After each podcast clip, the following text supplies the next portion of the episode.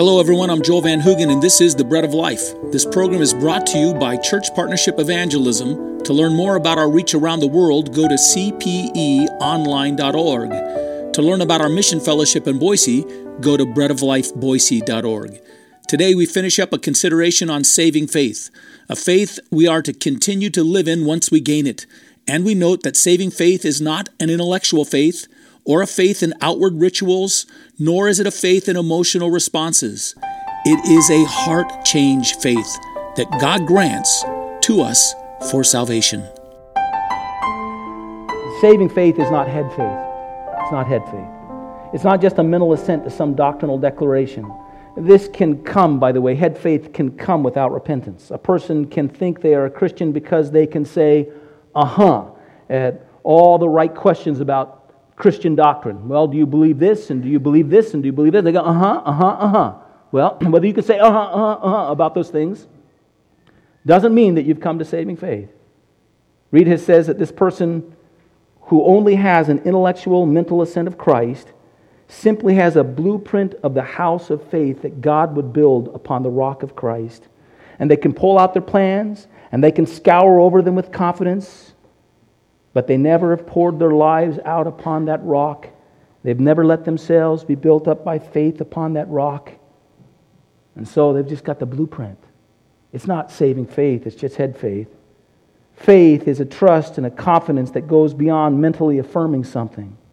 John chapter 1 touches upon what the nature of this faith is. There it says of Jesus Christ that he came unto his own, and his own received him not, but to as many as received him, to those who believed in his name. You hear that? To as many as received him, to those that believed in his name. This is not simply a mental claim. Faith is not just a head thing, it's a heart that receives the life and the power and the person of Jesus Christ. Saving faith is then the vulnerability to allow yourself to be fully taken over by another. I don't just take this word and say, you know, I believe this Bible is the Word of God. There are a lot of people that can say that.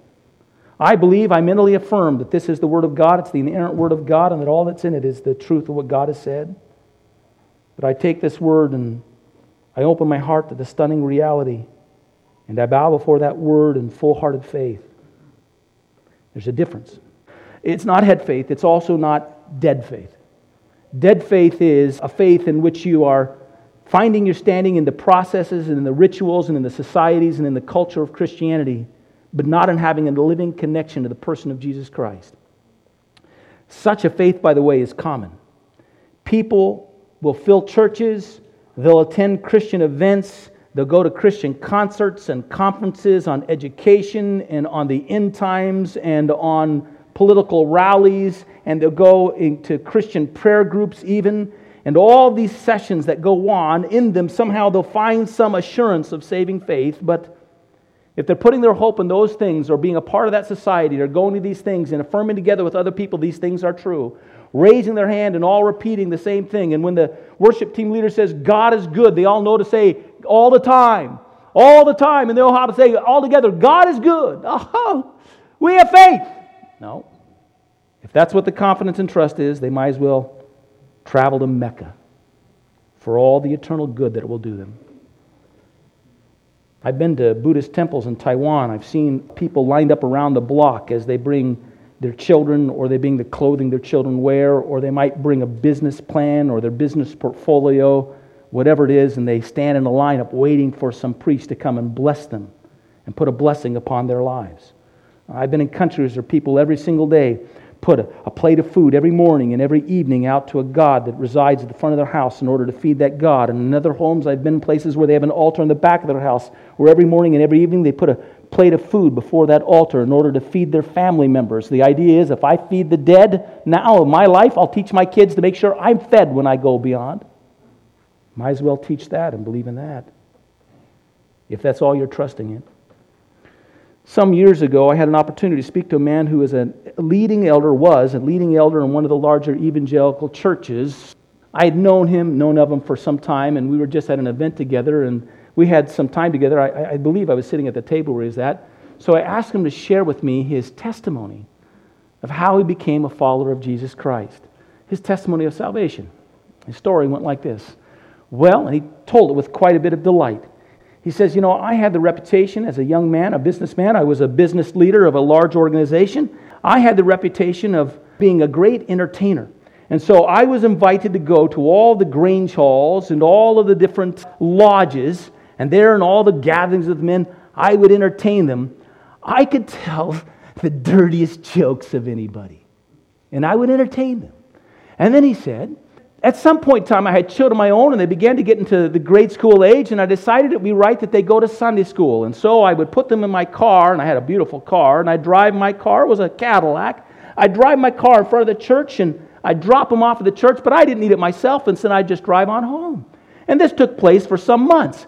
Eventually, on one occasion, the pastor was out on the sidewalk, and I dropped the kids off he asked if I'd be willing to meet with him later that week, and I said I would. So later that week, he came to me. He said, Listen, he said, we need somebody to teach. We've got a lot of young families that are bringing their kids to Sunday school, but we would like to have a teacher for those young families, and I'd like you to be the teacher for those young families.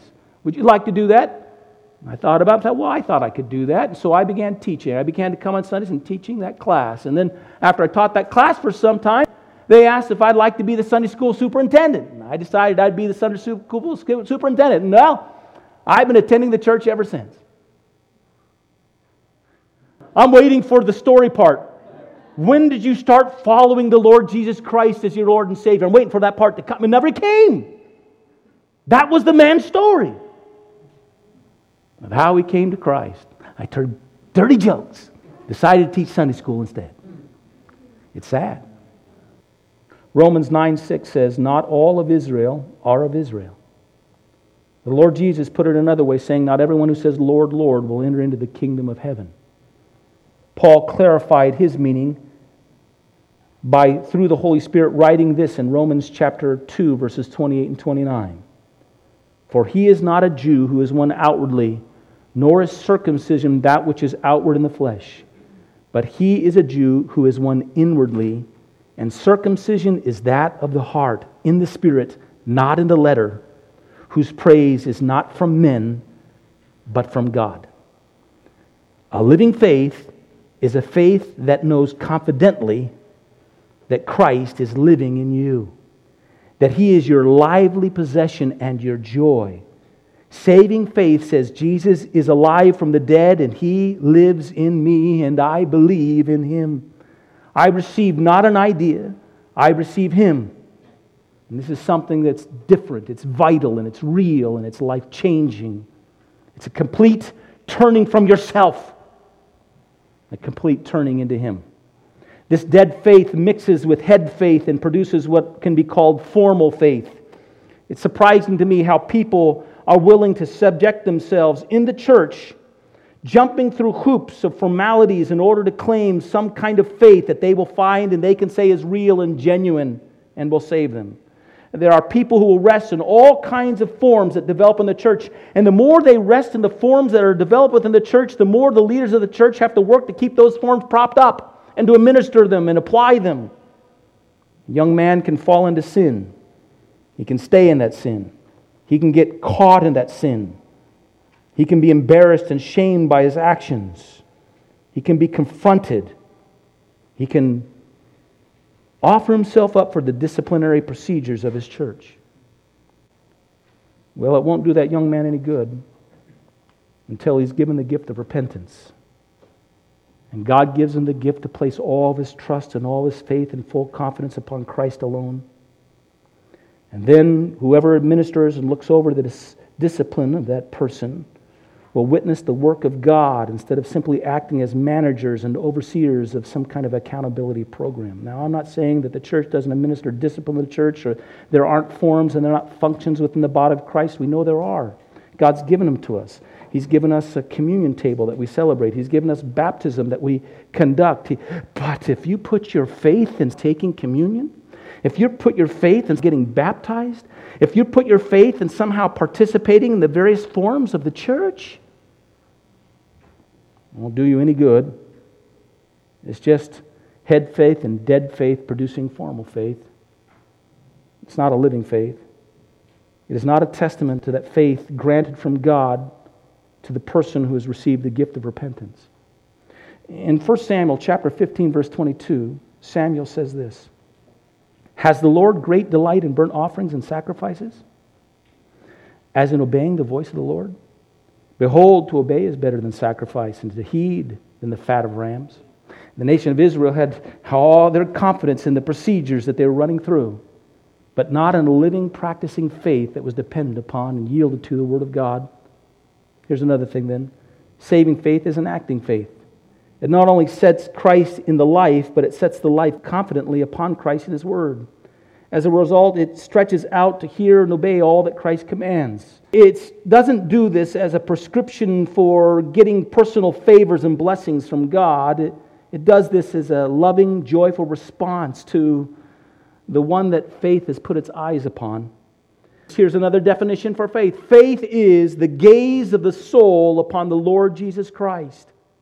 And that gazing soul moves where Christ moves, follows where he speaks, does what he does. It's living and active. It's not formal, though. One other thing Reidhead says, and we'll just leave this as last, and I'll just read it to you. It's not head faith, and it's not dead faith, and it's not formal faith, and saving faith is not devil's faith. There's an interesting one devil's faith. This is an emotional reaction to Christ, even a fear of his power, but not an acquiescence to his person.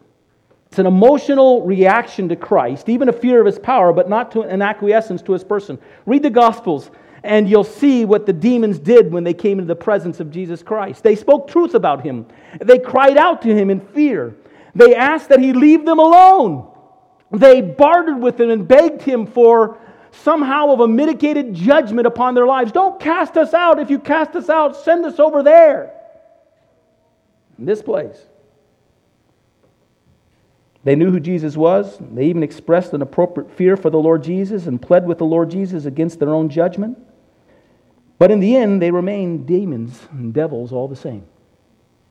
And so, a person who goes to Christ just to escape fire person who goes to Christ just to buy a ticket to heaven, the person who responds in reaction to an emotional crisis in order to somehow change their circumstances, but has not really changed their minds about themselves and about the Lord Jesus Christ, has not been given the gift of repentance and the gift of faith, that person will in the end remain the devil that they were.